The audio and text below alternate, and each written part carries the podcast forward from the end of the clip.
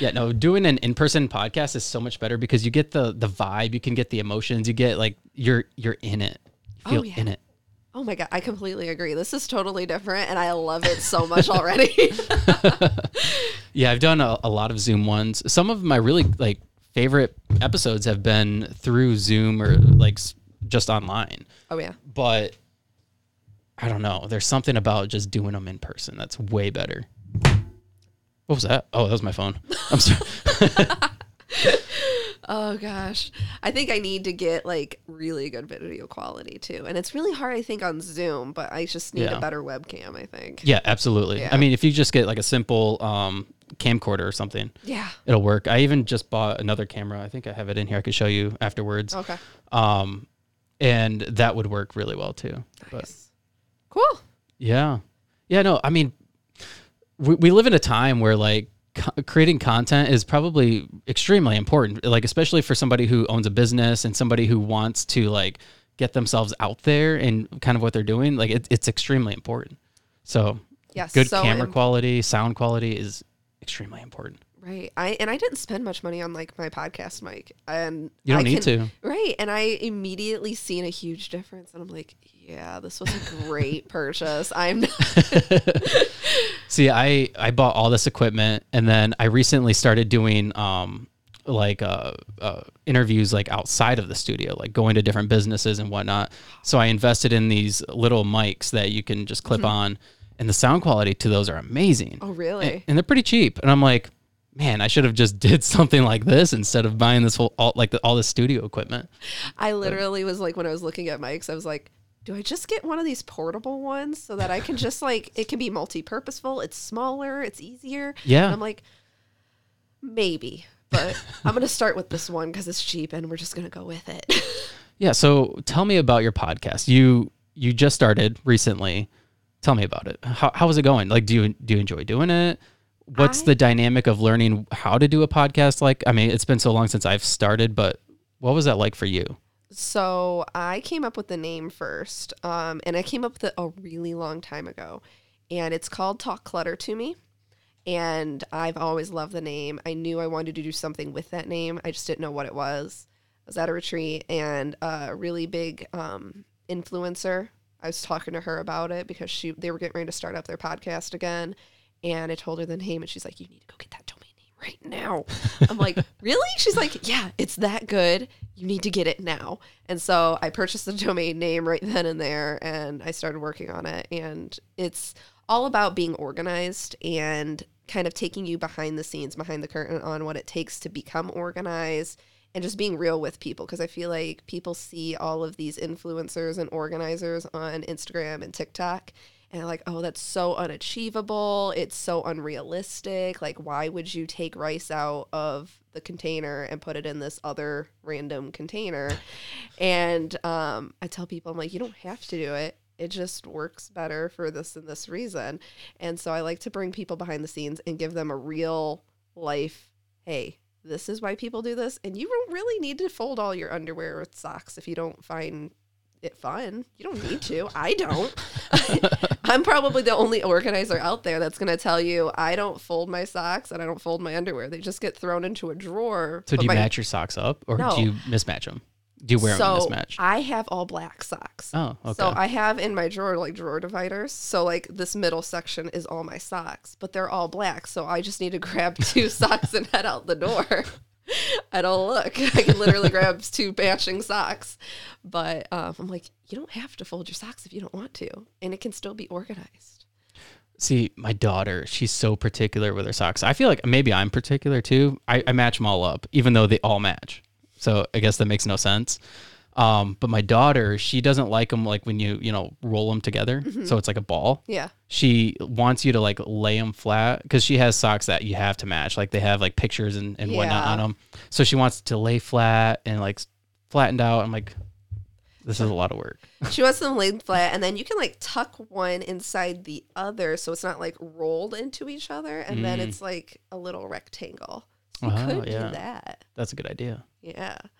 But I'm not the kind of person that folds my socks. If a client wants me to fold so- socks, I'll fold the socks. But not that kind of person. So how did you get involved into that? I mean, because we were just talking, you you said that you worked at the in the audio auto industry for a while. Mm-hmm. How did you get involved in the decluttering of people's houses and businesses, and, and why would you want to do that? That's a great question. Why would I want to go do that for other people to uh By the way, that's your water. Thank you. Um, so I used to work in automotive, and actually, I helped establish um, the plant, the Magna Exteriors plant here in Lansing. And there, I learned about lean systems and 5S. And that's kind of just automotive term for like the automotive way of organizing things for the least organized person, pretty much. And Wait, the I- auto industry is organized. it, it can be. if anybody works on the line, if anybody like it works on the floor, they understand that there are some organizing systems. They might not Mhm. notice it at first, but there are systems that were pre-built for them to for them to know exactly where the broom goes without having to overthink it. Yeah. And um, I fell in love with that kind of system. Is like, how do you make things super easy for everybody else, so that the, the stupidest, least organized person knows where the broom goes?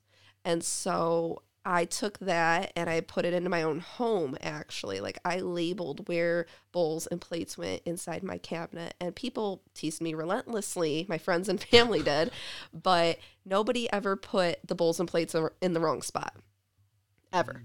they always went in the right spot and so i then found out about marie kondo and from netflix. She had like that netflix show. Mhm. and i was like wait people will pay me to do that? Like i love doing that but people will pay me to do that? Um and along the way i just kind of trickled into it because i i was hating kind of my job and like i transitioned from automotive to nonprofit world but i was also not happy with my job. And so i was like well let me give this a try and i started falling in love with it Wow. So when did you start the business? I started the business uh, about three years ago. Yeah, about three years ago, right before the shutdown, right before the pandemic. and so I didn't touch the business for about a year and a half. So I've really actually been doing the business full time for about two years now. Wow. And so since you started the business, obviously you had a year and a half of not doing anything, but since then, what what is it, has it been successful? What is what has it been like? Yeah. So um, let's think here 2020. So then 2021, around summer of 2021 was when I was like, okay, we're, we're going to get moving on this. Um, because I wanted to eventually quit my full time job that I had. I loved what I did, but I didn't like the people I did it for.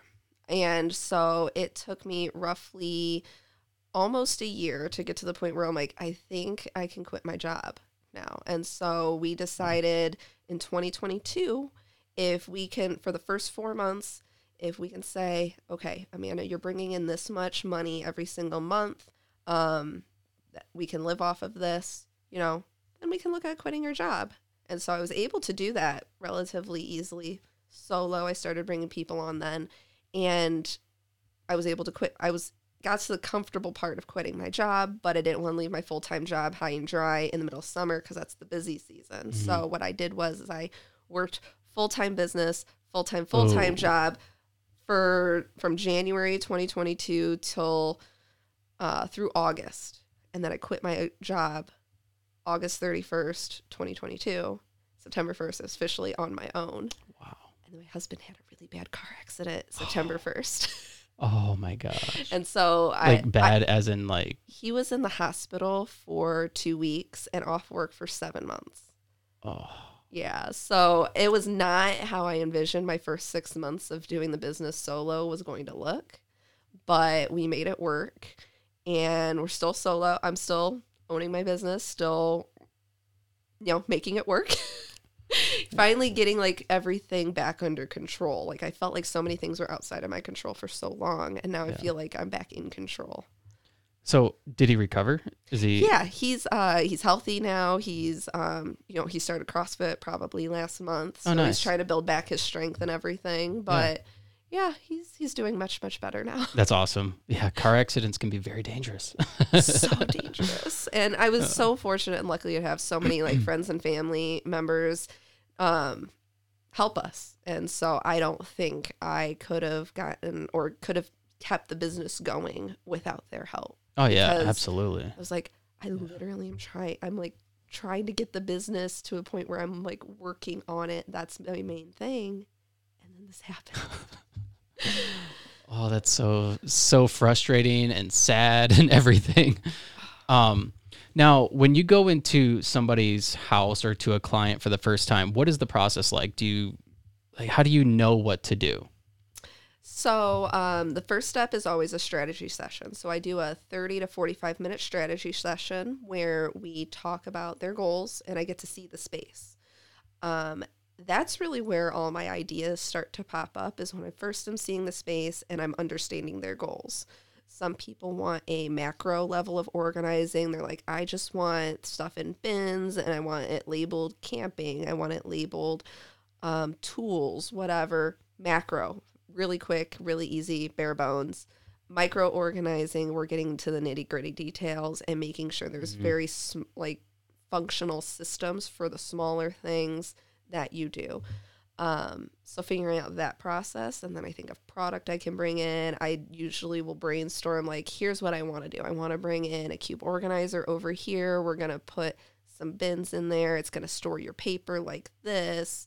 I start to bring in some different ideas, and um, it's just kind of uh, based on what I'm seeing. I like to reuse things they already have. So if I see something's not being utilized very well, I'll f- try and figure out a way to make that work. Client wanted to get rid of a desk in her basement once, and I'm like, no, I don't want you to get rid of that. I actually want to repurpose it, and I repurpose it into a gift wrapping station. Oh, cool. So Wow. So, how do you keep up with like modern trends and everything? I mean, because obviously things change all the time. How how do you keep up with that? lots of Instagram and TikTok. it's it's part of my job to be on Instagram now. Um, but yeah, Instagram and TikTok give me lots of great new ideas because I'm I'm giving other organizers awesome ideas too, but they're also giving me these great ideas. Um, I'll just go shop and walk around the container store every now and then, Mm, which is an organizer's dream. If you've never Oh heard my of the container store, yes. amazing. Um, I probably don't walk out of there spending anything less than a couple hundred dollars anytime I'm there, but it's because I find so many new and interesting products that I'm like, wait a second, what if I used this riser for this instead? Or a there's millions different products in there, so So do you do it on a, a like a base to base thing? Like you you don't go and just stock up on stuff. You just decide like I'm gonna go see this client's house and then tr- try to figure out from there what they might need specifically, and then you go and get that, or do you keep stock of things? I do keep an inventory in my garage. Um, I've taken up roughly half of our garage, and my sure your husband loves that. Loves it. um, I've taken up roughly half the garage of inventory, but what I keep on hand is the things that I know I trust and I use a lot of. The things that are maybe like unique, I'll buy on a case by case basis. I had a client recently who needed a very unique kind of shoe organizer that went over her door, but it was for shoes that were a bit bulkier. So it Mm. wasn't something that I was going to be able to find at like Target. So I had to do a little bit more searching for. IKEA. IKEA is also wonderful. They have so many things. That's where we shop a lot for, for things, various things. And What's really nice about IKEA stuff is you uh, most of their things you can repurpose into different ways too. If you're not using that cube organizer for your entertainment center, you can use it as a secondary desk storage area with Mhm. paper storage in there. Right. You can use it for toy storage. Yeah. IKEA stuff is really multi-purposeful. Yeah, it's really nice. I actually just built recently. Um, we have so we have these cube, like I think they're like like a single stack. There, there's like two of them, two bins, um, and they're like we use them for toy bins. Mhm. Um, but then how many did we have? I think we had like maybe there are four. Yeah, they lay sideways like this. Sorry. Anyways, I just built a guinea pig cage, and I I stacked or I made I put the guinea pig cage on top of. it. I can show you when we're done.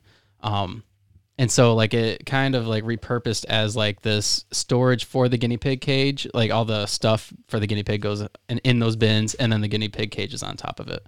Oh, 100%. It's kind of cool. I love using the cube organizers that way. That's probably one of my favorite tools to use is the cube organizers and you got to make sure they're the 13 inch cubes though. Um, and my number one reason why for them to be the 13 inch cubes, not the 11. The 11 are the cheap Mm, ones and they're really yeah. flimsy. The 13 inch ones are a lot more sturdy no matter where you get them from.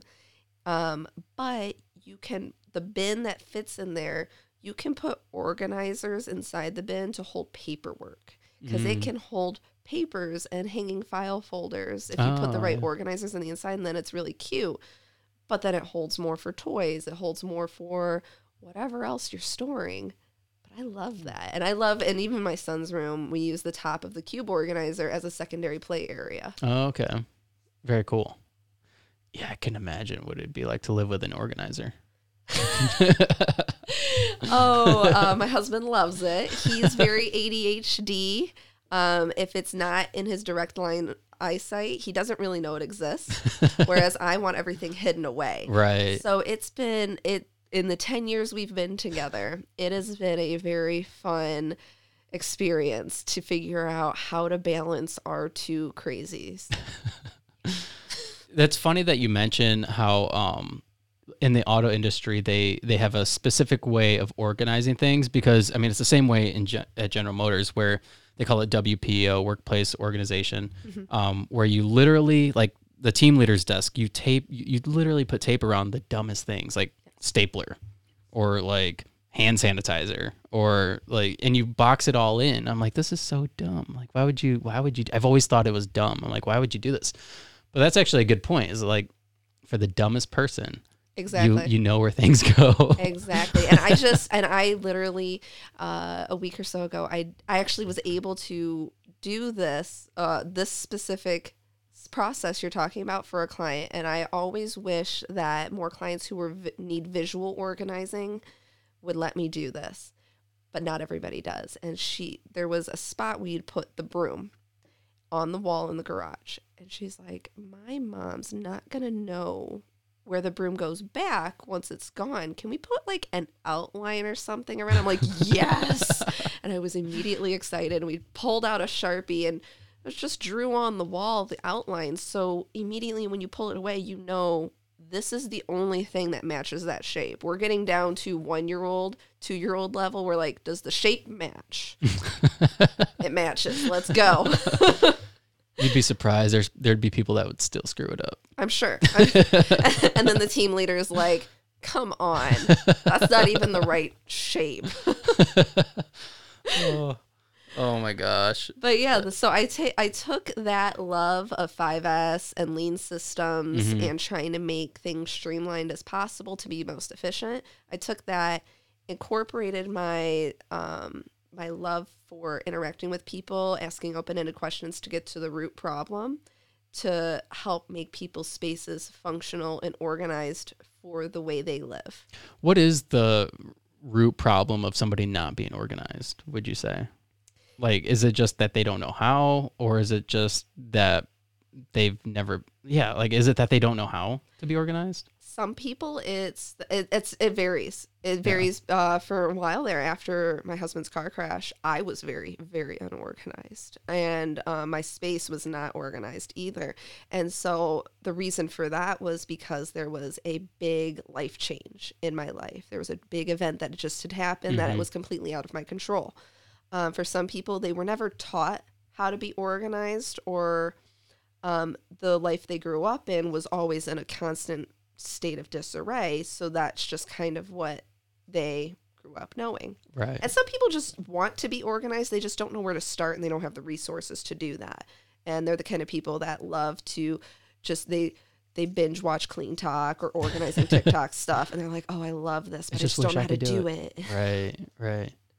So yeah, that tends to be the thing or or they they'll read a book and they think that there's one way to be organized and because they need the visual organizing, they can't be organized. Right. And I flip it on its head. I'm like everybody can be organized. You just need the system that works for the way your brain works instead. So how do you determine how somebody needs to be organized? I mean, do you sit there and just ask them questions? What is the process for that? Yeah, that strategy session that I do, it's a lot of open-ended questions. It's very very open-ended like What kind of questions do you ask? So one of my first questions is like, what's your goal? Because one person's goal is gonna be is gonna change how fast we go versus how slow we go, um, to make their goal achieved. The other thing I asked is, are they out of sight, out of mind? So my husband is a great example of that. Again, if it's in a cabinet, he doesn't know it exists because it's not in his line of sight. Um, some people That could be a good thing. It could be a good thing. Some people are like kind of in the middle, like they're out of sight, out of mind. But if it's labeled with the word, they can do it. Some people prefer pictures. So it's a lot of like getting down to the nitty gritty of what's worked before for them, what hasn't worked before, and um, kind of what their natural state is. And then I take note of kind of where things are already kind of laying around. Sounds really weird, but I take note of that because Yeah.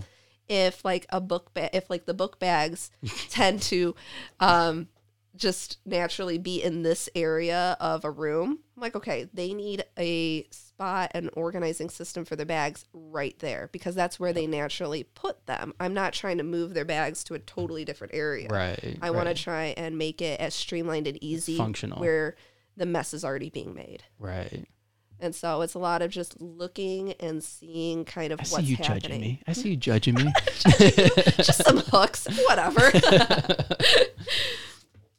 Um, yeah, no, that's uh, that's actually extremely important because like I've I've gone to so many people's houses. I'm like, what is going on here? Like, I mean, I, my stuff hangs up generally.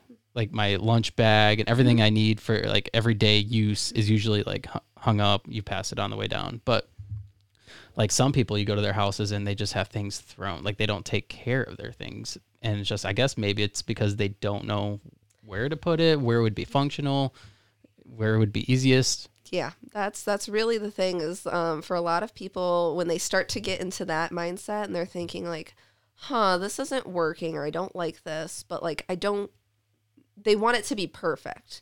That's probably one of the biggest um, barriers for a lot of people to bring even ask me questions to begin with is there's this barrier of I need it to be right the first time. I need it to be perfect. And that's the problem is like if they're trying to do it on their own, they have to get that out of their mind. Mhm. It's not going to be perfect the first time, but you just got to make little steps. Yeah. Progress over perfection, really. Well, or and you got to figure out like what works because like even if you do it yourself or you pay somebody else to do it, it might not be right the first time. It might not be functional for you specifically. Like I mean, my wife and I have changed so many things in the house just because like it doesn't fit or it doesn't seem to work right, you know? And so we just redo it. Yeah, you You just find a different it. way. I think um, we've done uh, our garage. We've done a whole reorganizing of our personal garage. I think twice now. We've had it Wow. for probably two or three, probably two years. We've done one one every summer now, but it's because um, lifestyle changed. Mhm. So having my product in our basement wasn't working. I needed to find space in the garage. Right. So then we had to bring it all up. Now, what's the garage look like? Okay, this isn't working because of A, B, and C. We're living in it. And then we decide, okay, this isn't working. How do we fix these problems? Oh, we just have to move this over here. And then that fixes all of that problem. Right. Okay. What is the coolest uh organization that you've done? Ooh, Do you have any pictures or anything of it? So I I love um so there's two things I love to organize most in my life and one is garages actually. I have a huge working knowledge, hands-on working knowledge of tools and so I love doing garages and tools specifically. Um, I'm actually a keynote speaker in September Oh, um, for the American Society of Professional Organizers and talking about organizing garages. really? Where's that at? That is in Orlando. Wow. So I'm getting, I'm going down there, spending a couple days, but I'll be a keynote speaker on that. And Very so cool. garages I love, and there is a garage recently. I was on WILX, super recent garage that I recently did, and it is probably one of my favorites because I was able to put in so many different customized uh, systems. And they had so many different kinds of stuff. So it wasn't just a storage garage. Like the one guy loved bikes and she loved gardening and they had a dog and they had kids. there was so many different things and so I was able to put so many different kinds of systems together for each person really. Are there specific systems that you typically stick to, like garage systems, or do you just find? It's really customized to the. That's probably the other thing that makes me a little unique. I feel like everybody sees these garage systems that you can spend thousands of Mm-hmm. Yeah, dollars for, which are beautiful and they're highly customizable. So you can literally move hooks around.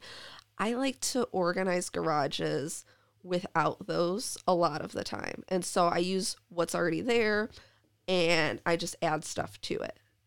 That's really what I like to do. Like for this garage that I'm talking about, he's a huge bike lover and he has so many wheels, like bike wheels, different kinds. And they were just stuffed on top of a shelf when we got there. I installed hooks that mounted from the ceiling so that he could put his bikes on those those bike wheels on the hooks and get to them so easily and they were off the shelf That's cool. and it looks really really cool in there. So, is there um, video or footage of this? Yeah, so WILX uh, Studio 10 did um an interview with me where I kind of went around the garage actually. Let's see if I can Um, find it. Yeah, so find that and so I love doing garages. Um, I also love my garage because there's so many different kinds of tools in my garage, and so I get to really get very nitty gritty with the tools. we actually do team trainings, and I'll have people come into my garage to learn more about garage organizing when I have new team members. How many people do you have working for you? I have one full time and one part time right now, and Is it on your website, by the way? Is this on your website? It should be on my website, yeah. So if you go to my website and you uh, easylifeorganizing.com slash media should take you to all the media stuff that I've done. And I think the WILX interview should be one of the top ones. It is. Nice.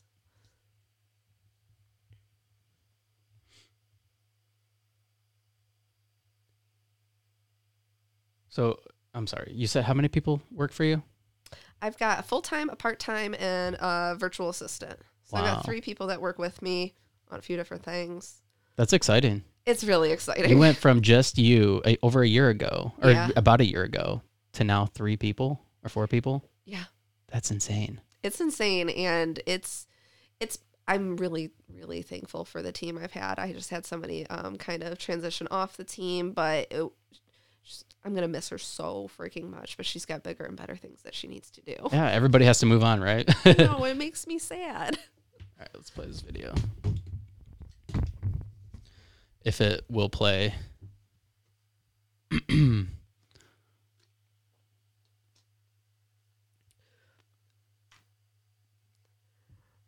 yeah so garages are my number one thing oh look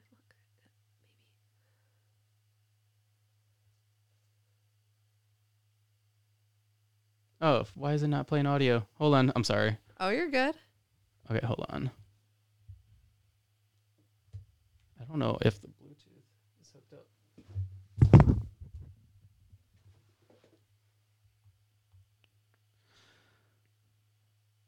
I need you to come do my garage.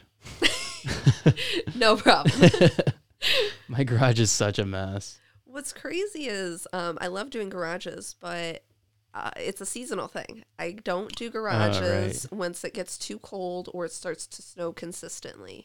I stop doing garages at a certain point, What's that point? Like fall?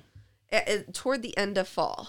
Because normally, like a hoodie and a jacket is fine Yeah. for a little bit, but if it starts getting to be freezing or snowing, because we have to pull everything out, so Oh, it being yeah. wet, we can't pull everything out.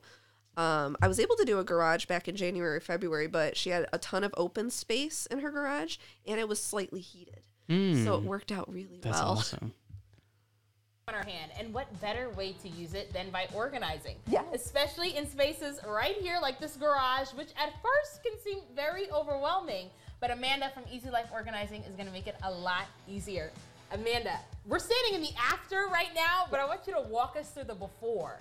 So the before, imagine this, like where the bikes are right now, mm-hmm. just a kind of a heaping pile of random stuff. Where the toys are at, super big piles. You didn't know what was back there or what was underneath and everything. Um, tons of clutter back in the corner. And imagine this, like you know you have something You just don't know where it's at. And so then you have to go to the store and get a new thing. Because and then eventually you find it again. And so organizing the garage makes it to where you don't have to go back out to the store again. Wow. So Amanda, show me what you did right here with these bikes. So well, this area has to be one of my favorite parts, honestly, because this uh, specific person here loves bikes. As you can see, they own six bikes and of Yeah. itself, eh, oh, eight bikes plus tires. So what we did is we got an adjustable bike rack for Okay. them. So as they grow and shrink the number of bikes they have, they can actually take segments out of it to grow and shrink the rack itself. So this makes it again accessible and easy for them specifically. He likes to do his own bike maintenance. So over here, what we've done is we've actually labeled each of these bins with the different items that are in it. Now, this was the his side. Now let's move on over to the her side of the garage. Yeah, so her side, she loves to garden. So we have tons of like gardening tools. Mm-hmm. Originally, we're just thrown up against the wall over here. And I'm like, no, we got to get those off the ground, put them up on the wall. This little thing was my little surprise to her. It's actually a toolbox. So again, I like to take things and just use them in different ways. Inside of this is her everyday like gardening tools that she would just take out there. All right, well, let's move on over because I know we've done some work here at the charging station. What does this look like? So what this was originally is these chargers were actually sitting on top of their chest freezer.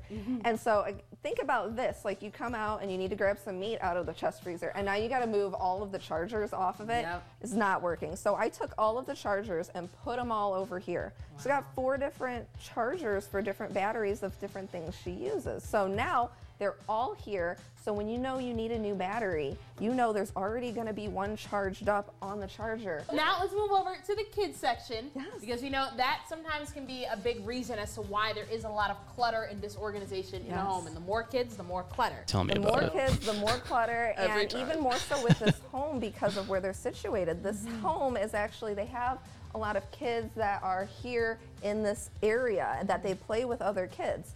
So it's so important to make this super accessible. When the kids know that they're gonna go play soccer, they know it's probably in that balls bin. If you can get stuff out with one hand and put it away with one hand, that is the best case scenario for everything. Amanda, if somebody wants you to come to their home or to their office space, That was pretty cool.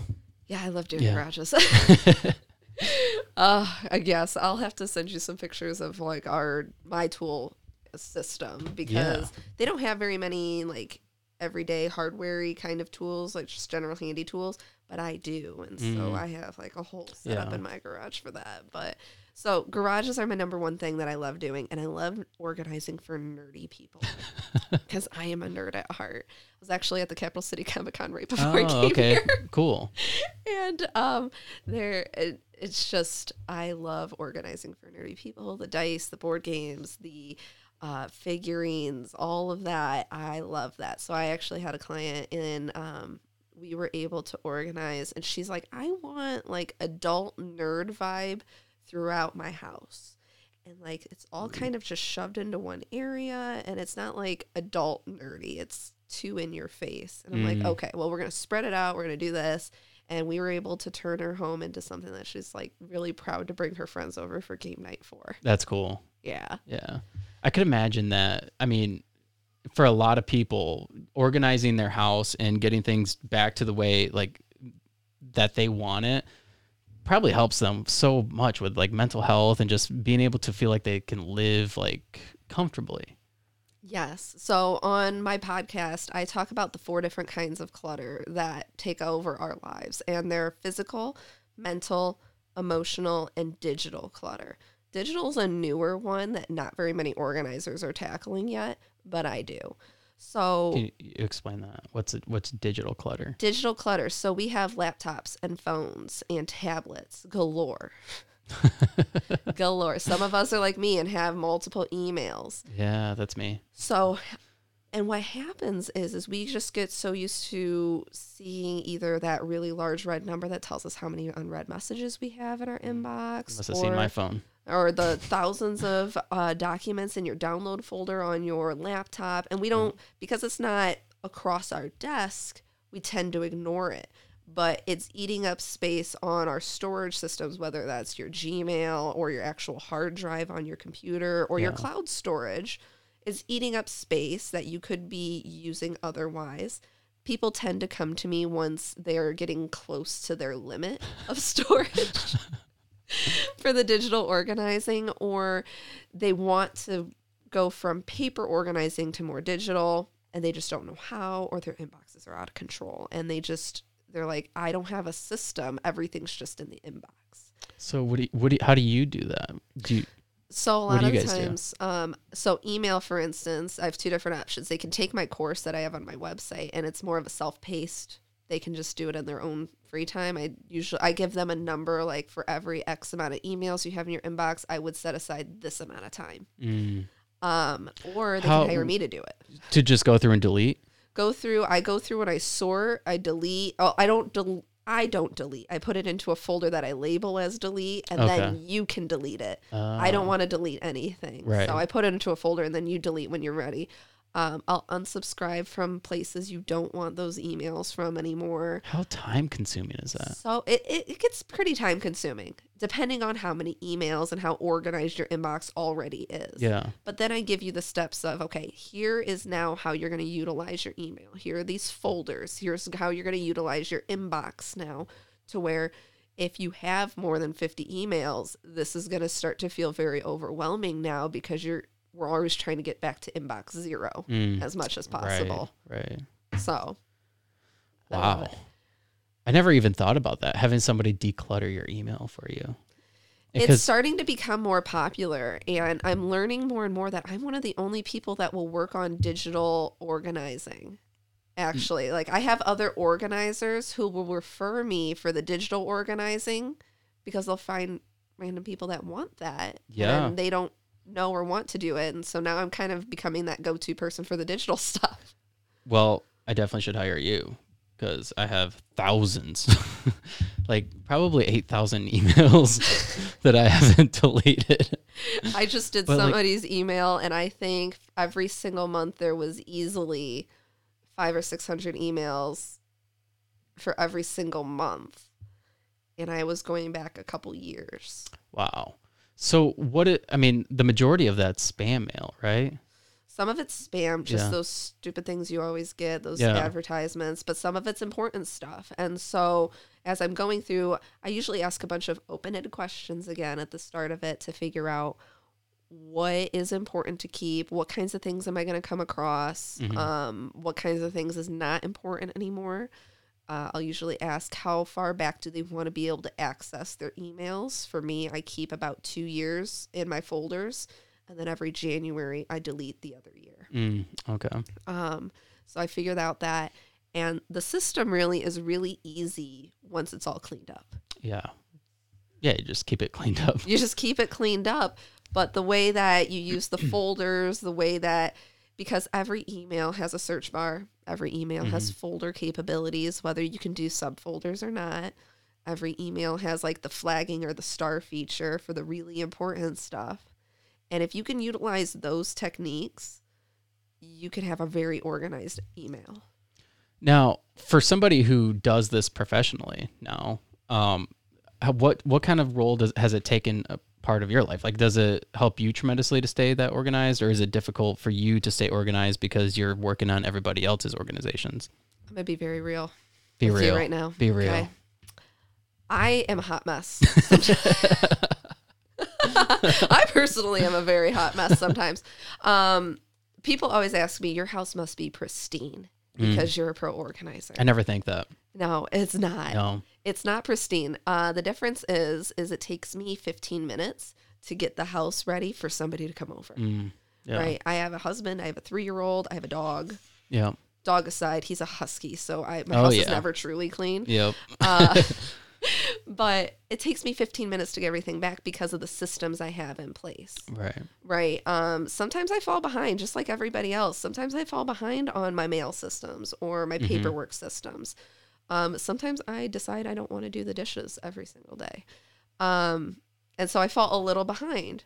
But I just have to take that second and be like, okay, man, you got to get back into it because you're starting to feel like you need to catch up when you're n- you should be pulling everybody behind you. I'm starting to feel like the lackey. Right. And I'm like, okay, I got to get myself back in order every now and then.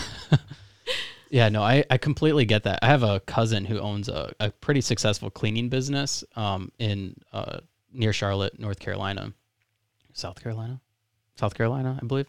She lives in South Carolina, but it's like right there on the edge. And uh, she was like, everybody tells me like my house it must be the cleanest house ever, and she's like, I just don't ever have time to clean my own house. and so yeah, so now like whenever somebody owns a cleaning business or like an organization business, I'm like they are probably really good at what they do. They're really busy, but their crap is a mess.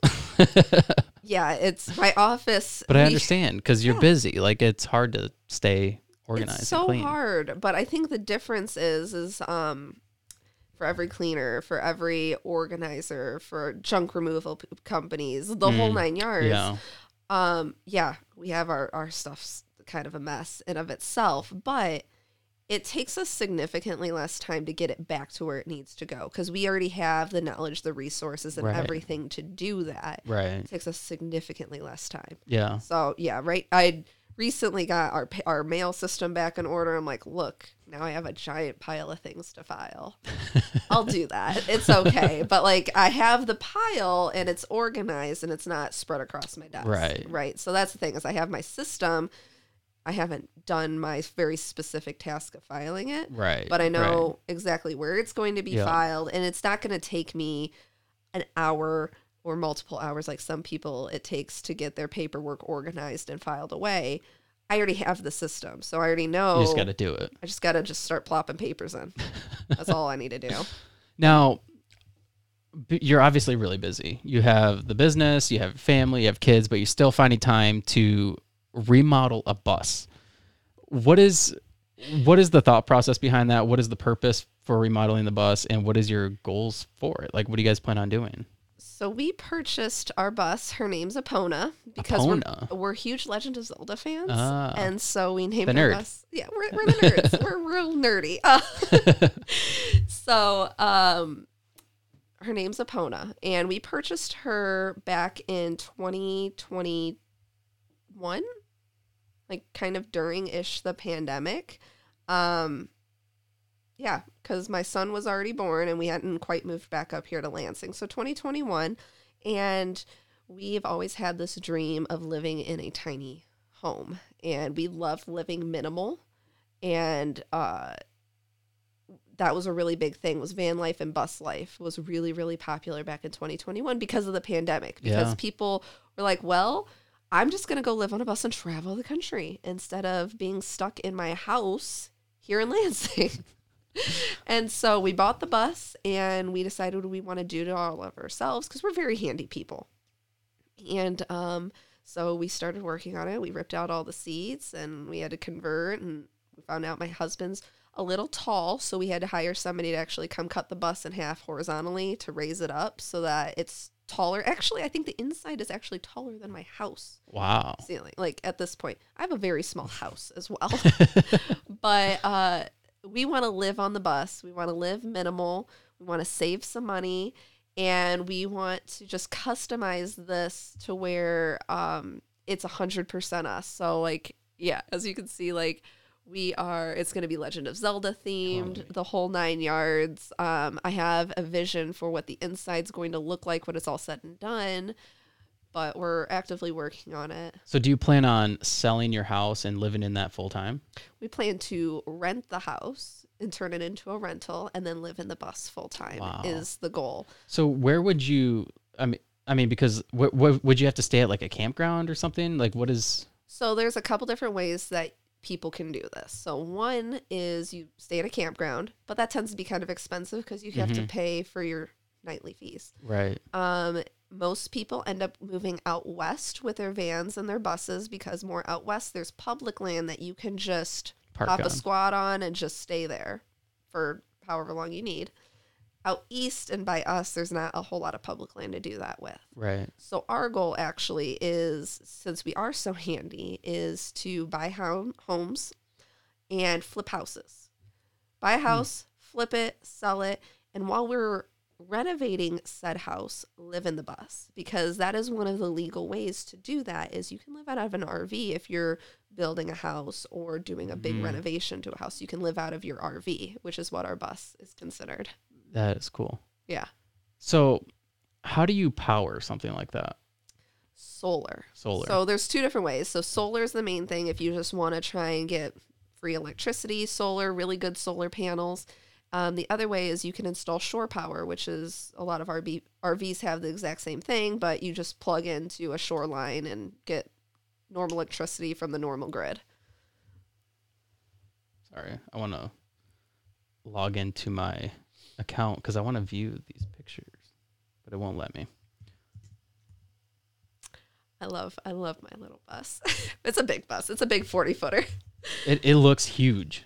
It is huge, and um, I can't touch the ceiling of the bus right now after the roof was raised up and we put the sheet metal on. Like we hired somebody to come and raise the roof, and he welded everything back together. But it was our responsibility to cover it with the new sheet metal, and so that was a really fun experience of drilling out rivets, drilling holes. Putting the new sheet metal in and then using our new rivet gun to do that. I think there's somebody else that is doing this uh, in Lansing as well, or There's a Grand couple Ledge. buses. So there's a few buses that I've passed um and in and around this area. Yeah, Um and you can usually spot them. The way to spot a schoolie is gonna be Schoolie. yeah, that's what the the it's the schoolie community. S K O O L I E is the schoolie community. Way you could spot a schoolie is usually it's a diff- it has to be a different color. Ours isn't painted yet, but it's because ours to be road legal needs to be a different color other than yellow. really. So, um, any any schoolie is going to be a different color. It's not going to be the yellow. Okay. Um, you're also looking for some people put roofs, uh, uh, decks on the top of their roof. Yeah. Um, you're also looking for like just general like curtains th- across the windows. But and Yeah. ours is going to have like RV windows, so that'll be nice. That's ours is very, very distinctly going to be a schoolie, but some are a little harder to spot than others. What is the account called again? Legend of That's. Liford. I want to pull it up.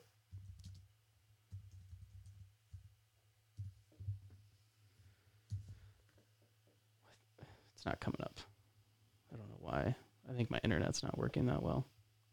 Yeah, that's all There you It's all right. Um, yeah, no, the pictures look. Yeah, I seen a picture of your husband touch trying He's to touch the ceiling. Six foot, Yeah. and he's six foot and barely touch it. So That's it's wild. impressive. That's really cool. And how many kids do you have? I just have one. You have one. Yeah, we have one, uh, and then uh, one dog right now. Okay. And it looks like a big bus, so like you'll have plenty of room with you in yeah. So our bedroom is going to be in the back, and then there's going to be a little bit of storage. On one side is going to be the bathroom, and then bunk beds for child and maybe one day future child. um, and then we've got kitchen on both sides, like and storage space for pantry, and then living room, and then the driver if you're going back to front. Um, but the living room space is going to have like a couch on both sides that can turn into a bed that can also turn into dining room table. So it's going to be super multi-purposeful. That's like a organizer's dream to be able to customize a whole bus.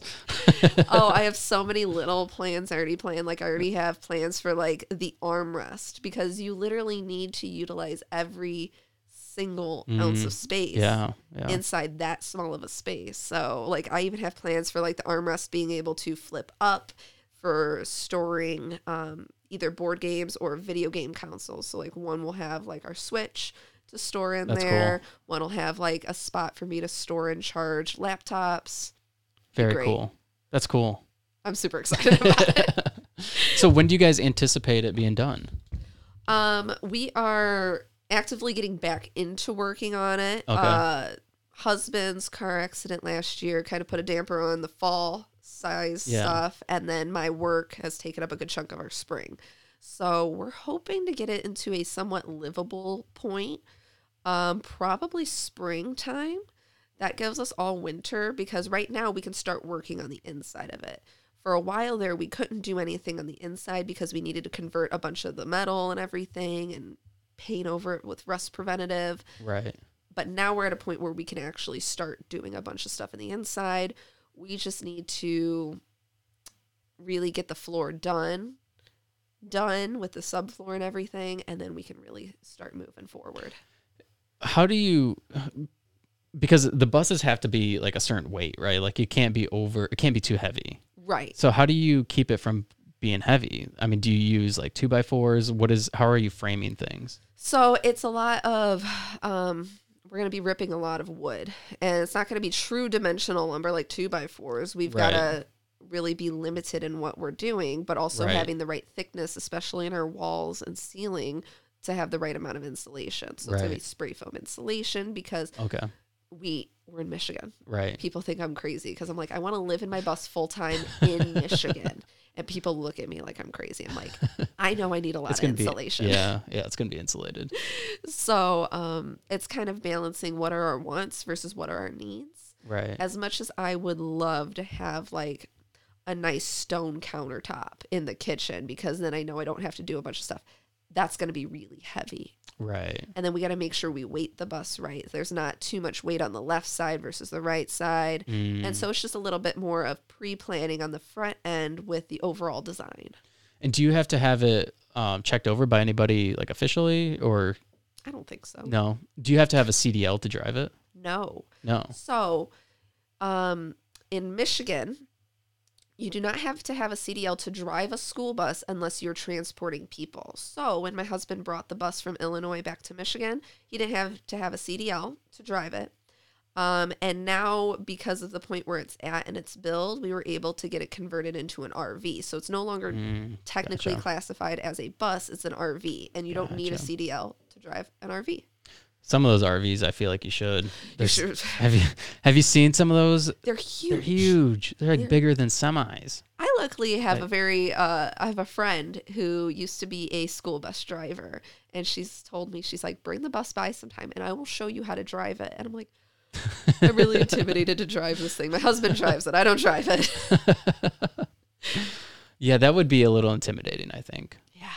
It really it, it it's very intimidating because it's I I'm not good at driving trucks because it's too long. so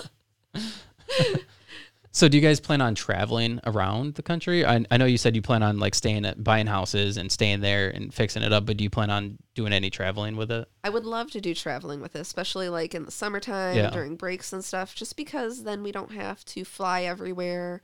We could just take our home with us. There's Right. no hotel needed. I told my husband, I'm like, I can go to Disney so many more times if we just stay at the RV, the Disney RV Oh, yeah. park. We could just do that and save so much money. Right. I think that'll be the first real strong test of of it is a trip down to Florida Mm. because my, my grandma lives down there, but also I love Disney. So Yeah, that would uh, that would be the best way to do it, like a family vacation. Cheaper, a lot cheaper, it's a lot cheaper and, and you can just sleep and stop whenever you need. exactly. Yeah, and cook. It'd be a lot cheaper. I, I took a trip to Florida a couple years ago with my family, and we stopped. I think one night at a hotel, and then we obviously have to stop and like get food all the time. And but if you could just stop and cook whenever you need, or like sleep whenever you need, and then just get back on the road, it'd It's- so much better. Yeah. So much and I better. think that's the that's one of the things that a lot of um, people don't think about. They're like, oh, I'm just going to travel the country, being all these beautiful places. There's a lot of in between time that people don't usually think about, which is the stops where you're hanging out in a Walmart parking lot Mm, or you're hanging out at just a general rest stop. Granted, you can you Yeah. have all your normal amenities, but there's a lot of not so pretty parts to living the van or Yeah. school bus life. Yeah, I could imagine. Yeah. Wow. Um now is there anything else you want to promote or uh, talk about on the podcast? I love organizing. I love I seen a picture of you doing jujitsu. Are you Oh, I do jujitsu too. I do a million different things. Okay, so if I had to rattle off all the things that I do, I'm a I'm a mom. I am a white, uh, a mom, a wife. I'm a professional organizer and business owner. I also have a podcast, which is Talk Clutter to Me, uh, which is super new. Um, I do Brazilian Jiu Jitsu in my spare time. Where do you do it at? I do it at Magic BJJ here in Lansing. Okay. Great school. They also have judo classes and yoga classes, kids classes. Yeah. I love I love the school and the owners. Um, I What belt? What color belt are you? I'm a blue belt, but Okay. I've been a blue belt for roughly three years. How long have you done jujitsu? Uh, five years now. Okay. I've been in it for five years, and I love every second of it. It is probably my favorite stress relief. One of my favorite stress relievers. it's got to be one of the best ways It's to. like human chess with your body. yeah. Um, and for those of you who don't know what Brazilian Jiu Jitsu is, it is like wrestling on steroids. And so instead of trying to pin the person, you're trying to choke them or break their arm. Uh, but in a controlled, friendly way. And it, it's full of love. It really is. Yeah, like everybody that I mean, most people that you you spar or you know, um, wrestle around with, Yeah. they they all just like afterwards, you know, you, you high five and you're like, wow, Yeah. that was fun. I um had the privilege of uh, going to an event last year in September in Chicago. It's called Roger Up. It was uh, an event with um uh this guy who was on the podcast before. His name's Kevin Ross. He's a Muay Thai champion, and he was a, a public speaker there. And so I went to go see him speak, and then I got to see all these other people. Well, part of that the event was uh, going to the UFC gym across the street and training with some of the world class jujitsu uh, trainers. Oh, that'd been so cool. It was one of the coolest experiences. I have a video of me sparring uh, one of the guys who uh, trains all the everybody, and uh, it, he was just toying around with me. But it was a lot of fun. Mm-hmm. It was a lot of fun. I want to do it, but it's so much fun. You should try it. You should check it out, Magic BJJ. I've been I've been wanting to. I just haven't. Well, you just need to do it. Yeah, I I think just the first first week or, is free. I don't know. Okay. They do so many free classes, like to just get into it. They do gi, which is the big thick uniforms. They Mm-hmm. do no gi, which is more like what you see in like MMA. Yeah. Um, and it is so relaxing, and the community is so incredibly supportive of everybody and everything. I I started five years ago, and then I had my son. So I actually I started at a different gym um, down in Monroe, Michigan, Monroe Jiu Jitsu, and while I was pregnant, I was still able to do jujitsu because I had done it for so long. Yeah. And it kept me active. And all of my training partners were incredibly amazing. They were sensitive. They made sure that I was staying safe and I I was smart in choosing my partners Right. well. Right. Um I was able to do Brazilian jiu-jitsu 7 months pregnant wow. And I only stopped because I couldn't I was I was literally doing positions that weren't like correct. I was trying I was so big that I couldn't and um I had to stop because of that, but I would still go to class, I'd watch, take notes. Um I had my son. I was able to take my son with me when I went back That's cool. and like he would just chill in the corner. I'd start training again. Um, my son goes with me still to this Wow. day. He's three, and he just kind of sits over there. He loves watching us do it. Yeah. Um, but he's a three year old, so he runs around a lot. and the community, even at this my new gym here in Lansing, um, I've been here for roughly two years now. Okay. I think at this at this specific gym, and uh, they're so incredibly supportive. I'll be doing something over here, and then one of my teammates is like, "No, Owen," and is like trying to get him to like not like do something he's not supposed to do. So I I'm so incredibly thankful for my jujitsu community because That's awesome. they allow me to keep going, Right. even with my three year old. That That's very cool. my terror. That's so cool. I mean, a lot of people like when you when you talk about doing jujitsu or joining a jujitsu gym, or I used to be a part of um uh, a gym out in Perry. It was called Functional Fitness, and so it was like a wasn't CrossFit, but it was just like a lot of like functional type training. And same thing, we like we could bring our kids, and you just think when you think about that, you think about like, oh wow, these are just a bunch of meatheads, or they're they just want to like choke you out, or like or break your arm. Like these are just meatheads, but no, they're the some of the most supportive people that you'll ever meet. They really Yeah. are. I was I was getting dressed after uh, class. I was getting into my normal people clothes, and I look across the mat. My son had like ran over to the water fountain. He like wanted a drink, but forgot his water bottle by where I was, And I just seen like one of my teammates picked him up to get him like up to the water fountain level. And I'm like, that's so sweet. Like That's cool. that's so sweet to like help him. Yeah. I I uh. I had a girl on that that I know. I've known her for a long time, but she owned um, a beauty salon and then she also did jujitsu out of her salon. Like she taught people. Oh, that's so cool. And um I can't remember it was like Beauty and Beast or something like that. I think that's what it was called. huh? Yeah. But she she's pregnant and just gave birth, so I think she might have stopped that for a while. But Yeah, it's it's really hard uh, having a baby and then doing like trying to get back into jujitsu. It did you ever have somebody tell you like no, you shouldn't be doing that? I feel I like had- people would. I had so it was my first OB.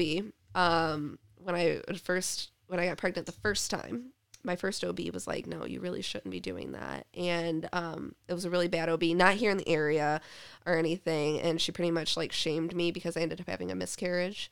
She shamed me, blaming jujitsu, Wow. and I'm like, "No," and that's not true. So I found a new OB, thankfully, and um. She's like, if you've been doing it and you're comfortable and you can do it smart, hmm totally. Yeah. And so like and what's crazy is every time I've been pregnant, I've always like been in the middle of training for a competition so that I wasn't able to do a competition and I was really pissed.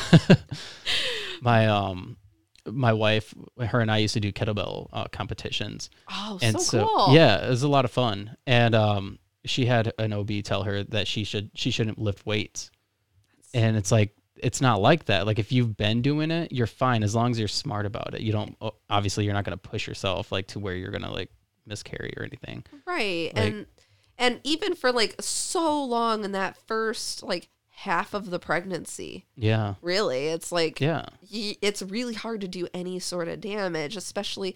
And I had miscarried before the three month mark, so Mm, there was literally yeah. like there was nothing that I had done, right but she was trying to shame me for Oh it. And so, but I left and I found a new one, and literally everybody was so incredibly supportive. My my team, male, female, across the board, was super supportive. And then even um, as I was coming back, extremely supportive. And it was really unique and interesting to be in that position where I was coming back because not only was I breastfeeding my baby, but I was also like had a ton more weight that I need that I was used to, and I was so weak because I wasn't doing push-ups. But uh, it was it was hard coming back, but I'm so thankful I did. And I don't go as much as I used to anymore because I'm so busy. But um, I wish I could. do you have uh, any plans to um to go, to move up in, in your belts I would love to move up, but I'm Yeah. not. I'm not the kind of. I think when I was a white belt, I kind of had this kind of thought and ego, kind of that like I wanted to move up fast. you don't want to be a white belt I don't want to be a white belt. Yeah. Like I'm a second degree black belt in Taekwondo. Are you? as well? Wow. But it's been a while since I did that, so I just don't even mention it half the time. Um, so I kind of had like this weird ego thing going on, and I don't know why. But I got my blue belt, super happy and thankful, and I felt like I deserved my uh, like it felt great to have my blue belt. And then I took so much time off, and Yeah. then I came back, and I'm like. Wow, I am. I don't feel like a blue belt anymore. so I'm really at a point where I'm like, not. I'm not forcing it. If it happens, it happens. Like I'm a three year blue belt now, and it's because I've been so inconsistent with my training too. right right So um, it happens. It happens. But I'm not. I'm good. It's a good skill to have, though, regardless of what belt you are, Oh, yeah. to be able to learn how to fight somebody off. Fight somebody off, defend just- yourself, and know like how to get away. Right. That's really what I like was huge for me is like how do you get away? Because not only um most people, you know, just knowing that information, but as a female who I as an organizer, I go to people's houses. right. And so Came into my house, I- basement. Jeez, let me tell you what am so like knowing that I I have steps that I have taken, like Yeah. I know where I'm coming. Somebody knows I'm here. There's somebody else knows Right. where, where I'm going to be at. Somebody know like I know how to deal with things from further away, how to deal with things close Right, up. I have all these steps. Like your house is beautiful on the outside. House is a little sketchier. I'd be on the phone with my husband when I came to the door. That's funny. Sort of things like that to keep myself safe. That's funny that you say that because I've had, I mean, from the start of this podcast, that was like one of my biggest concerns is like, especially having like women come on like just them and it, it just be me. And to this day, I always want my wife to be here because I'm like, if you're here, that kind of gives them like an like women an ease of cur- comfort knowing that there's a woman here. Like they they know they're not going to generally get raped and murdered in my basement.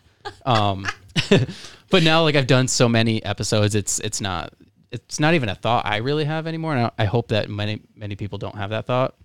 But at first, it was like trying to get people to come into the basement to do the podcast. So They're like, "Oh, it's down here." Like, yeah, it's down here.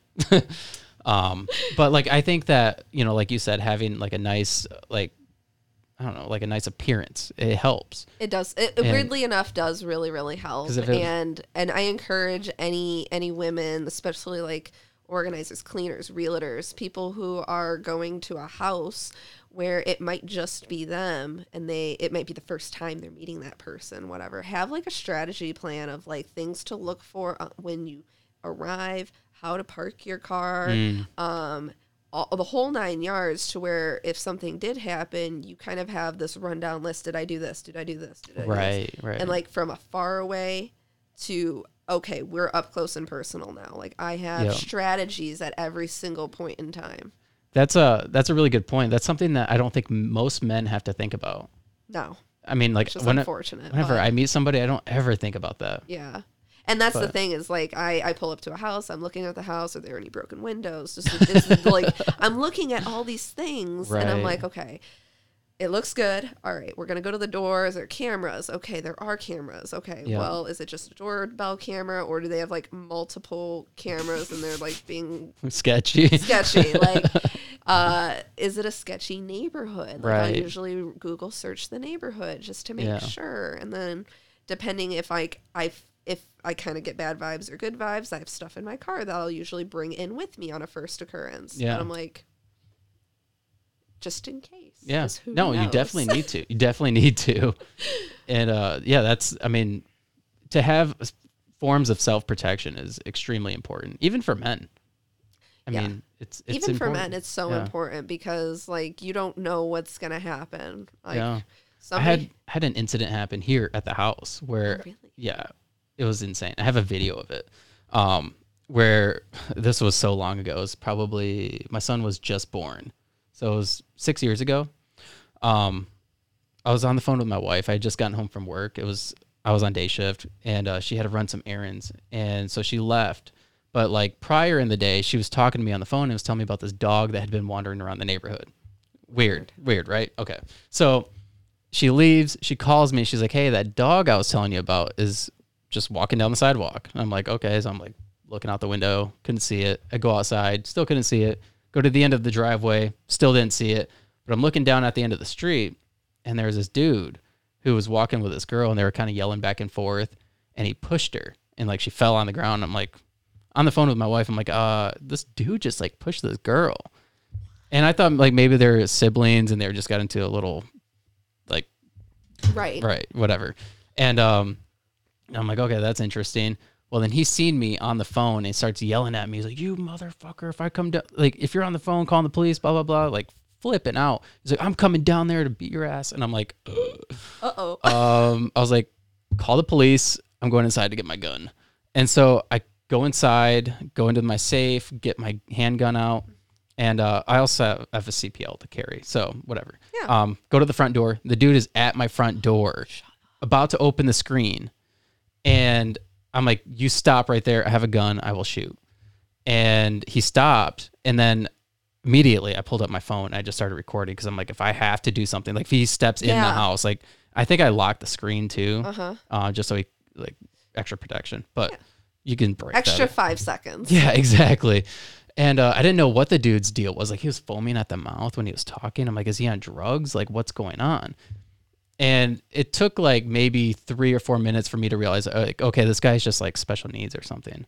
Um, and he was, I don't know why he was in our neighborhood, but yeah, he was just at the door, like yelling at me, and like I'm like, dude, just just leave. The police are coming, and he wouldn't leave, and he kept telling me, just shoot me, just shoot me. And I'm like, I'm not gonna shoot you. Like if you step in my house, I'll shoot you. But um, but yeah. So then like I guess my whole neighborhood called the police, and he starts to leave, and he, he just pees in my yard. He just pulls down his pants, starts peeing in my yard, and then he's like walking away, gets like around the curve, and like 15 cop cars roll up. Oh my god. and he takes off running. They start chasing him, and they end up tasing him and arresting him. But yeah, it was like, like it, this is a decent neighborhood, and mm-hmm. something like that happened. It was like it. So it's important to have self protection at all times. At all times. You know, it- and whether and your beliefs are to have guns or not to have guns, or to have pepper spray or knives or whatever it is, like you need to have something to protect yourself. Agreed. I a hundred percent agree. And having stuff that are is easily accessible, but also you know child safety too is a huge thing for some of us. And I think I think people are like weirded out when I tell them, "Yeah, I have a bunch of guns at my house." I'm like. I'm like, yeah, but they're they're safe and they're locked Yeah. away and Yeah. they're just for safety and we know where the keys are. I know how to unload Right. a shotgun. I know how to load it and use it. And they're like, whoa. And they're like, well, you've seen what kind of neighborhood I live in. Like, I don't live in a great neighborhood right now. so, um, but like, I know that if something were to, I've, I've done a bunch of stuff to prevent that part though. Like, I've got homes, even at my own house, I have home security. I know jujitsu. Yeah, Like, I've got a phone yeah, on me at all times. Like, yeah. I know my neighbors and we, they know me. Yeah. So there's none of that kind of stuff happening. And Right. And that that's one of the most important forms of security for your home is your neighbors being able to see something's not right and call in the police. And that's what happened in that scenario for me. Is literally I think like four of my neighbors called the police, including us. Like my wife was on the phone and then she hung up and called the police. And so when all these people called, that's why so many cops came and it's like okay. And so we're back. It's still choppy, but I'm not sure why. We'll figure it out. It'll get figured Um, so you're an illust- you're uh, an author. Um, Well, soon to be author. soon to be author. What is the book about? The book is um I don't have a title for it quite yet. I'm still working on the illustrations. I got the story. It's about um being okay with your emotions and being okay to s- express your emotions. Mm. So it's about a monster a, a girl um who when she shows her emotions, she turns into these different monsters. And um, she doesn't like that, and she like people have treated her differently because of it, and so she tries to hide her monsters and eventually throughout the story she learns that certain people will love and embrace her for her being able to show her emotions and monsters Oh, that sounds like a really good book. i'm so excited for it um i'm not the greatest artist in the world but i've always wanted to author illustrate this specific book Yeah, but um, that's actually a really good idea. I love it so much and it's it's short, it's quick and to the point and it's hopefully going to allow other kids to be comfortable expressing their emotions because um I I don't know why I've always been I've always felt like I was emotionally stunted. Uh Mm. so I'm not good at expressing emotions myself. I think it's something that was kind of like pushed upon us like by society, right? Like, I'm how old are you? I'm I'm 30. I just You're turned 30. 30. Okay, so yeah. we're the same age. Yeah. And so I feel like that thing that wasn't quite like like it wasn't okay essentially to be emotional, Right. And I think that thing that now it's well it's so much more accepted. right? And um, we've been we've taught our son that he's able to express his emotions, and it's okay to be angry, and it's okay to be sad. We just need to talk about it. If you're angry, it's not okay to hit. Right. We need to use our words to talk about and find ways. to. So um, hopefully, this book helps others understand like it's okay to be different. That's awesome. So when do you plan on having it? The goal is this year. Wow. It was supposed to be last year. I've been working on it for a long time. So the story first off as uh, zombie super popular. um, started of like why grumpy Mr. Zombie, and it was like trying to figure out why the zombie is so grumpy and going from figure out you know ways to make the zombie not so grumpy. Um, but then I felt like I needed more of an emotional time.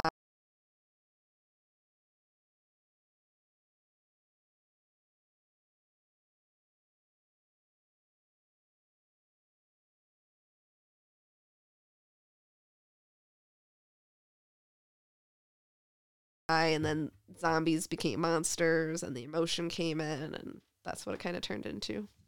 That's very cool.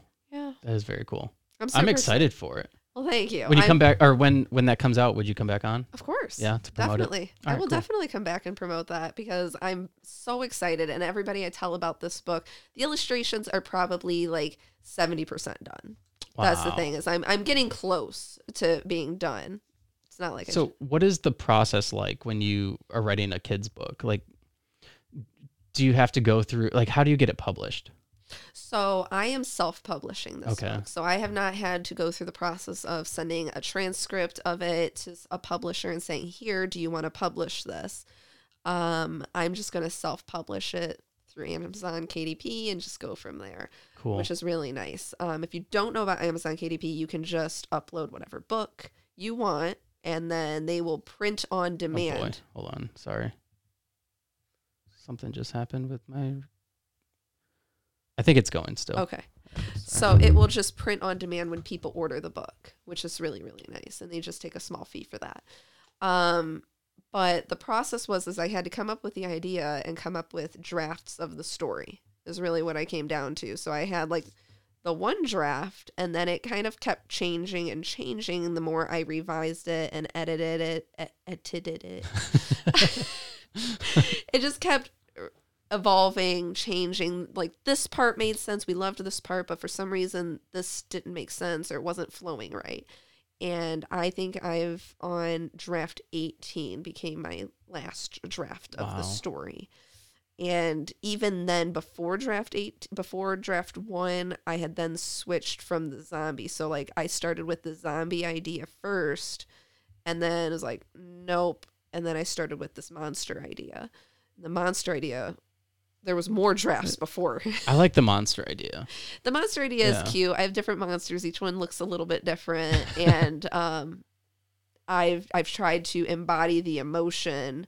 Like, what does sadness look like to me, and what Mhm. does happy look like to me? Right. right. Um, without trying to like look off of like other elements, right? right. So um, that was really fun. And then kind of as I came up with the story, I kind of had an idea for like different pictures that I would use and how it would like look inside of a book. Would it be across the whole two pages or would it be single page or how would the images Yeah. work? Um, and then starting to work on those designs. Is it so? Is it just you working on this, or are you working with somebody else? This is literally just me. This Wow. has been kind of a passion project. Um, and like I said, I came up with the Wow. zombie idea probably like eight years ago.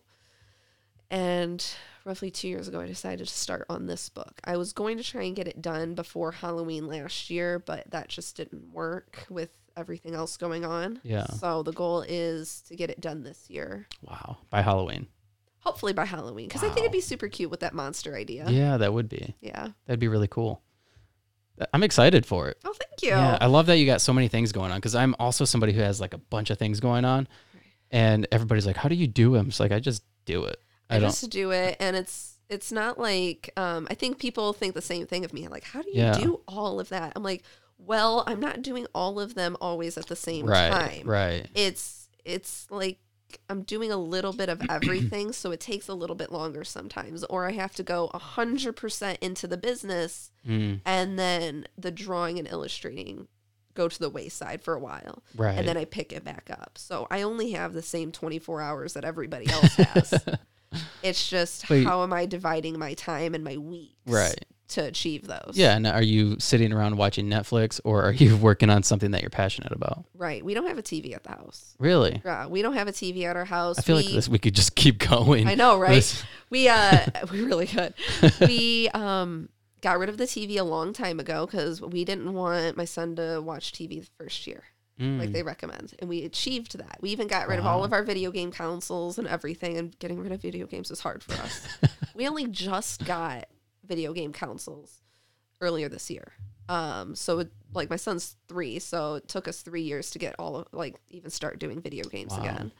Um, but it's because we realized so much of our time was being spent on watching TV and playing video games that we could have been using that time for something else. Right. Yeah, it's one of the biggest things for uh like it's a huge hindrance for success and for so many people. I don't really watch any TV.